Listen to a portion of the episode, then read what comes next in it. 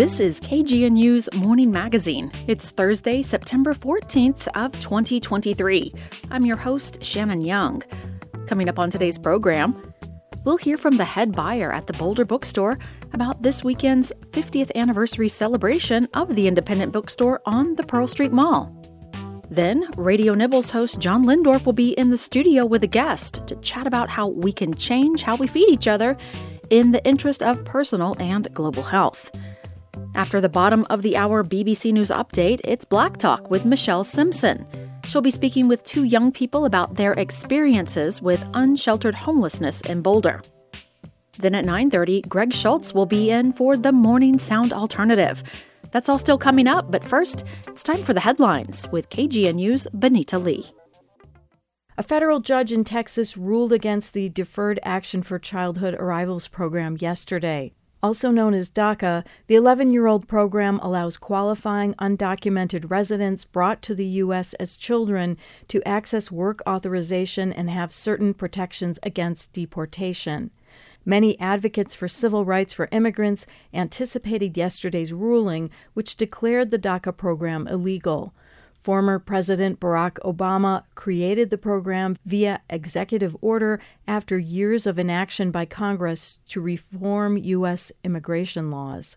How the ruling will affect those already in the program is unclear.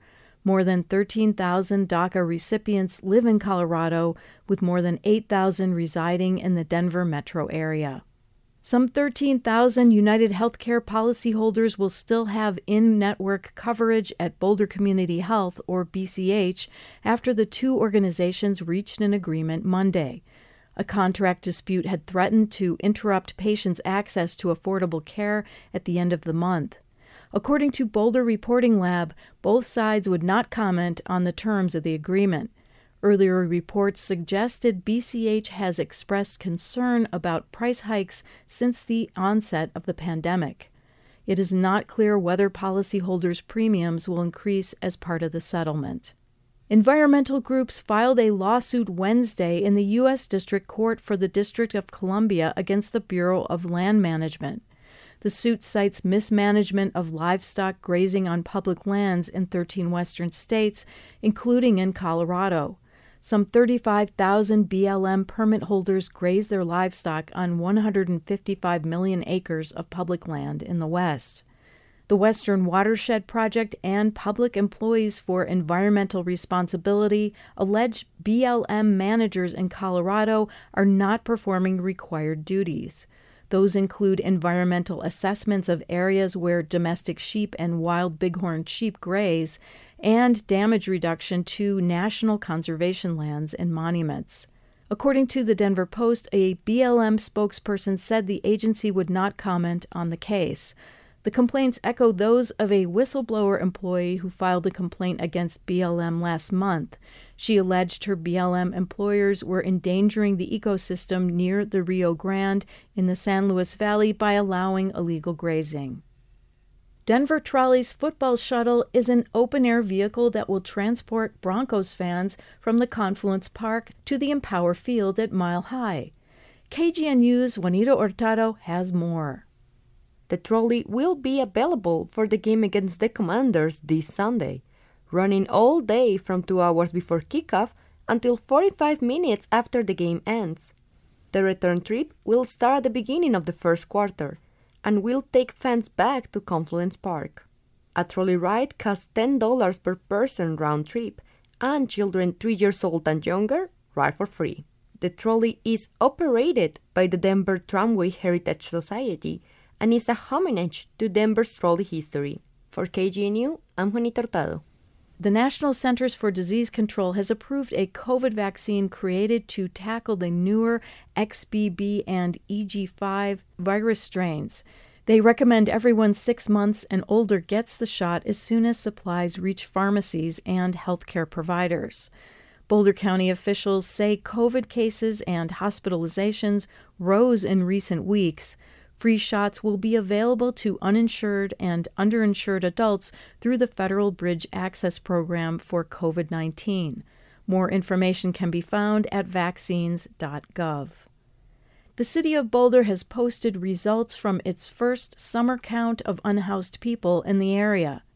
Called the point in time count, the data is typically collected in January in communities nationwide to track homelessness data and support local initiatives. For the first time, Boulder officials added a July count to better understand seasonal trends in houselessness. The Boulder data listed an increase in unhoused people from 142 in January to 171 in July. Of about 100 people surveyed, roughly a quarter of them said it was their first time experiencing houselessness. Over 75% said they had been houseless for a year or longer, and almost 90% reported living with a disabling condition. A Denver Transportation Committee is considering banning right turns at red lights, especially in areas where pedestrian and cyclist accidents are more common. Mayor Mike Johnston is evaluating recommendations to end right on red on busier Denver streets, including East Colfax, South Federal, Lincoln, and Broadway. If Johnston decides to push for a right on red ban, the Denver City Council would need to approve the policy change. The Boulder County Sheriff's Office arrested a 32 year old man Wednesday accused of attacking a child on a trail. Police received a 911 call from a girl who reported escaping a man who had pushed her down, then had tried to detain her against her will. The suspect was identified as Cole Priest. Police believe he may have assaulted other victims and are seeking tips from the public. Police reported two sightings of a mother bear and her cub in Louisville. Louisville police first caught a glimpse of the bear family Tuesday night. On Wednesday morning, officers received a report that the same two bears were near Louisville Elementary School. The school brought students inside until 1 p.m. when the bear was no longer seen in the area. Police are urging residents to keep garbage secured, barbecue grills clean, and to take down bird feeders until mid November when bears are entering hibernation. Partly sunny with a chance of showers and thunderstorms throughout the day today, wind gusts in some areas as high as 24 miles per hour. In Boulder, a high near 70 and a low around 49. In Denver, a high near 73 and a low around 51. In Fort Collins, a high near 70 and a low around 49. For KGNU, I'm Benita Lee.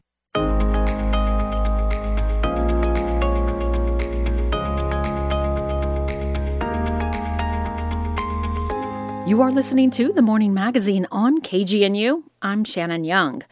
The Boulder Bookstore is a local and national institution. The award winning independent bookstore is celebrating its 50th anniversary this Sunday with a day long celebration. Maeve Conran spoke with Arsen Kashkashian, head buyer of the Boulder Bookstore and co host with Maeve of the Radio Book Club, about what people can expect this Sunday and why and how the bookstore has endured over the past five decades. Well, we're going to have a big party on Sunday um, the 17th, and it's going to be a lot of fun. I think we've got over 30 authors who are coming. They'll be spread throughout the various rooms so people can come up to them and talk to them. We've got lots of cake coming from Lucky's Bake Shop, another great local institution.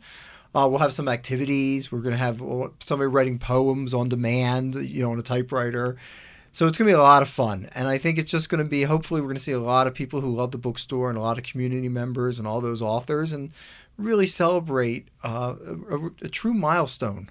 Well, it is a milestone if you look at what has happened with publishing and book selling in general over the past well, more recently, but certainly over the last 50 years, what has happened. And yet the Boulder Bookstore has stood strong. I mean, talk a little bit about how the industry has changed between Amazon, the growth of chain bookstores, or just what's happening with the digital space and yeah. how people are moving into reading things digitally as opposed to books. I mean, there's been so many challenges. What has changed yeah, over the last 50 years? Well, it's been crazy. You know, um, I started there in 92, so I've been there 31 years.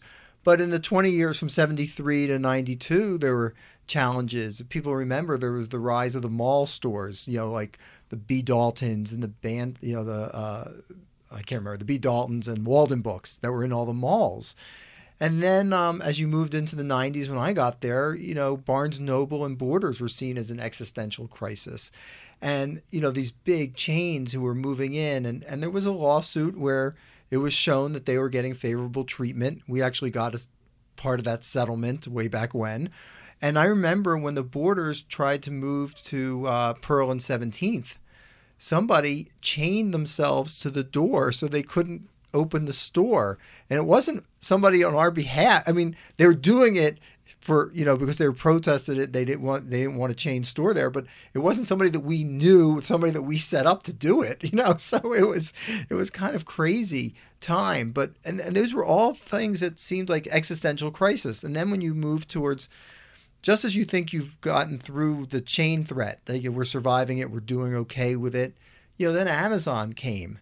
And Amazon, I think, was really and continues to be the biggest threat to independent book selling. They, um, you know, people just started going there in droves. And, you know, for many years, we had people would come in the store and they'd look at books in the store and they would then go home and order from Amazon. And then at, for a little while, we had people would actually just do it on their cell phone right in the store, you know, and I don't think we see that at this point anymore, but it was very, um, in some ways that was the most discouraging time period i think as a bookseller because it's like you're enjoying the beautiful ambiance you're using our booksellers for information you're getting all these wonderful amenities but you're not willing to pay even $3 extra for it you know you're going to buy the book for $12 or $10 instead of 13 or 15 or whatever it was but you know david bolduc the owner of the store he founded biba Boulder Independent Business Alliance. And Boulder turned out to be very receptive to that message. You know, that the, the value of independent stores, the value of unique stores, not just bookstores, but all sorts of stores. And so we had a receptive community to that message. But we had to work to get out that message. Boulder went to Amazon just as fast, it seemed like, as anybody else did. But I think they came back faster. So we were very lucky in that sense. And then, of course, you mentioned probably the about 10, 12 years ago, we started seeing the rise of the Kindle and digital books, and uh, Barnes and Noble had the Nook. And, um, you know, so we started losing some readers to that. But I feel like we've gotten those readers back. You know, ebooks kind of peaked five to 10 years ago. And there's still some people, you know, people read ebooks, they have their place in the market. But it was thought it was going to be exponential growth until a physical book disappeared. And that is simply not true. We are actually selling, I can say this in 2023, we're selling more physical books than we ever have in the past. People want books, and it's been a great couple years for us coming out of this pandemic. And what people are buying more than ever is books. Well, the role that the Boulder Bookstore plays in the community, as you said there, David Bolduc, the owner of the store, has really been an integral part of independent businesses in Boulder in general, but it's a cultural institution insofar as you're supporting the authors as well as the readers. And I was just thinking about that with all of the Colorado authors that we have read, and even non Colorado authors that um, have been a part of, of the book club.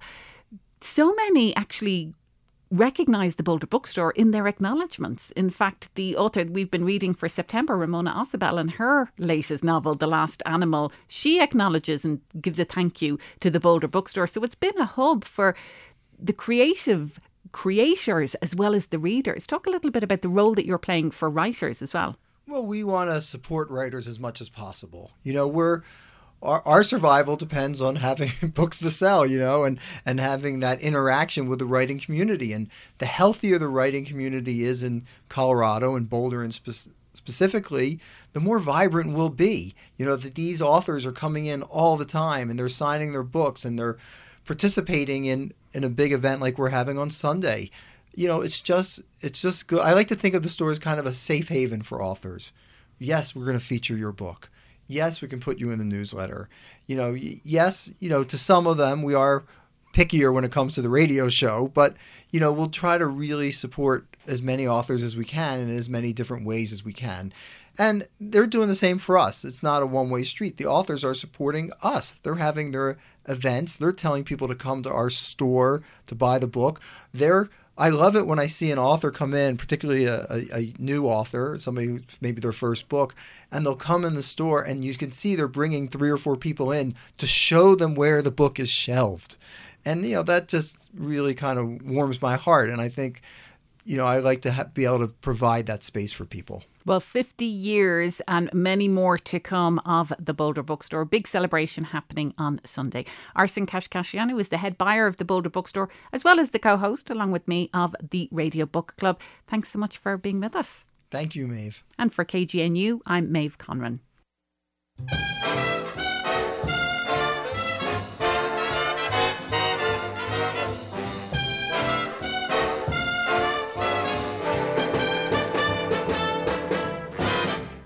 You know what time it is. It's time for Radio Nibbles. And on this program, we have talked about our broken food system. John Lehndorff is in the studio with a guest today to talk about how we can change how we feed each other in the interest of personal and global health. Good morning. Good morning, Shannon, and good morning, everybody sitting out there in the around the extremely large KGNU uh, breakfast table.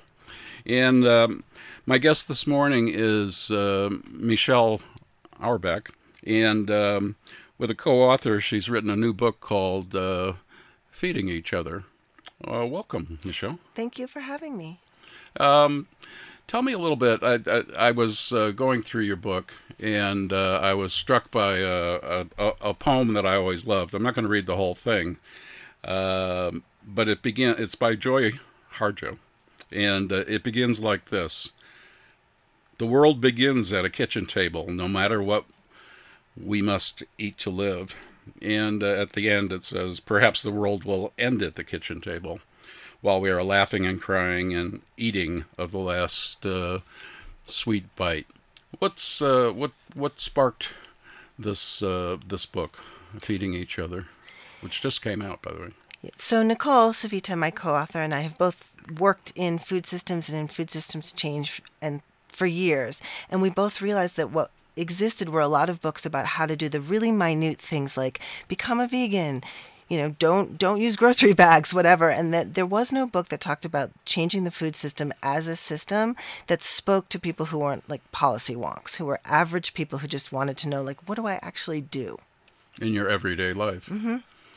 And um, talk a little bit about what uh, what your uh, why what the problem is first. So, well, the problem is that the goal of the food system is not feeding people.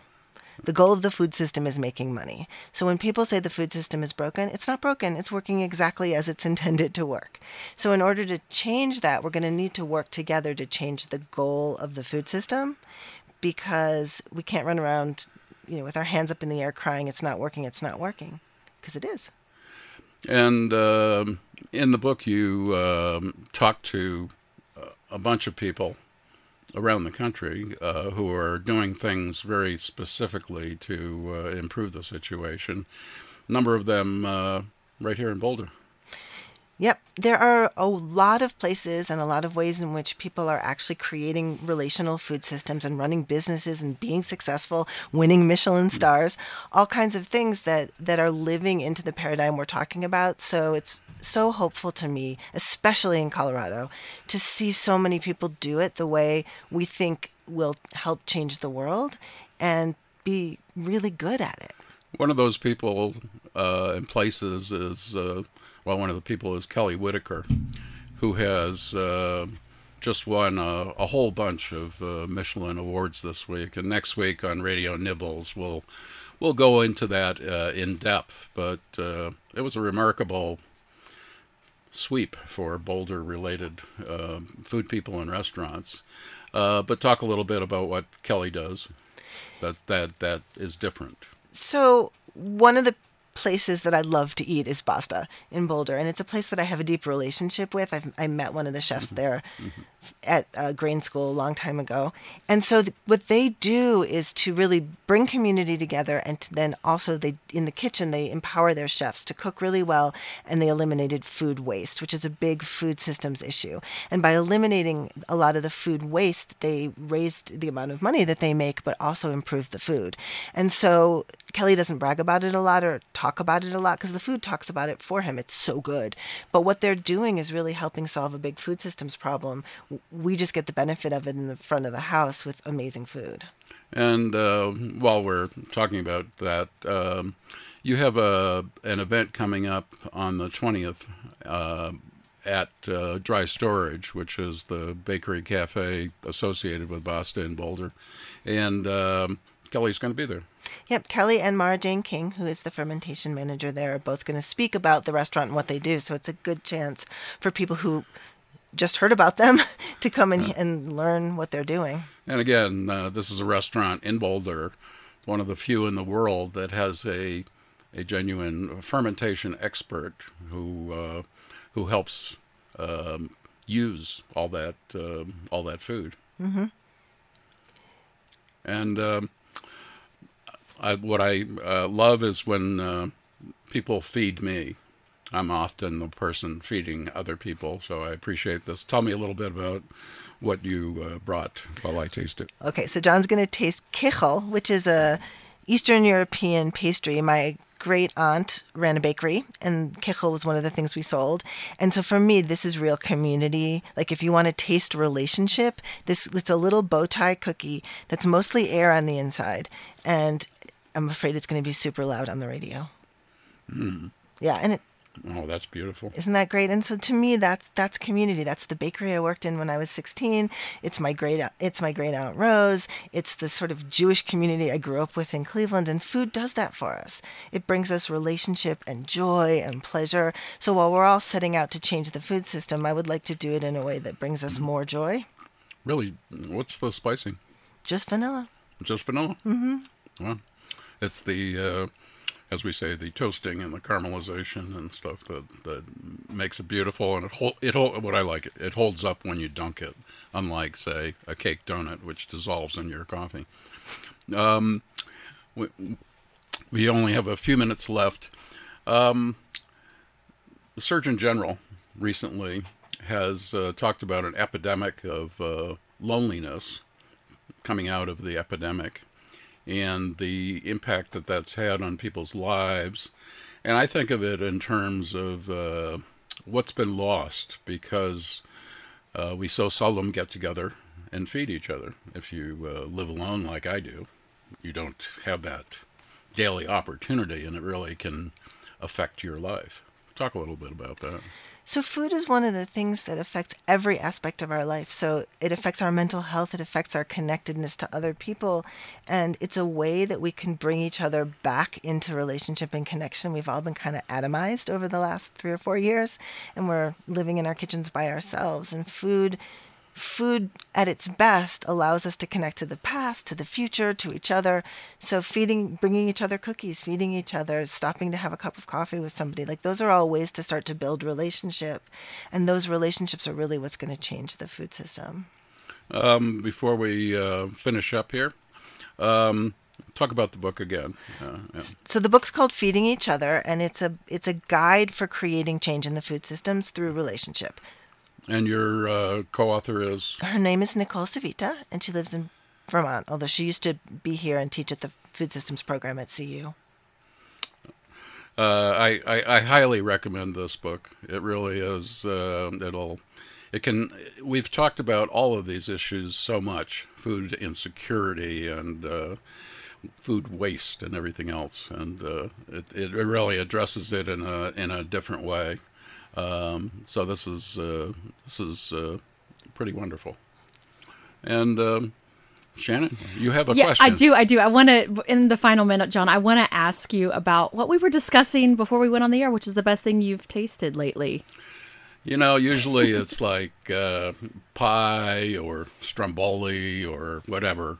Um, in this case, um last week I was a judge at the uh, there was a big municipal water conference in Loveland, and they said, "Would you come up and help us judge the water?" I've uh, retired from a lot of other judging uh, for health reasons. I thought, well, hey, I can judge water. it was a remarkable thing. There were seven different samples of uh, water from seven communities, and the um, the winner was uh, the tap water from uh, Aurora. Nice. And you're saying, how could could it be? Uh, it, it, was. Uh, I, I, admit it's nuanced, but there were several samples that seemed to be chlorinated, mm. and I mm. didn't like that. There were other ones that were just flat, you know, tasting.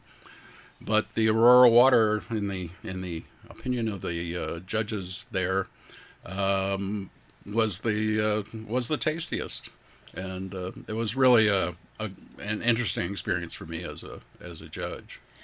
Well, John Lehndorff, thanks as always for coming on for Radio Nibbles, and to your guest Michelle Auerbach. Thank you both. Bon appetit.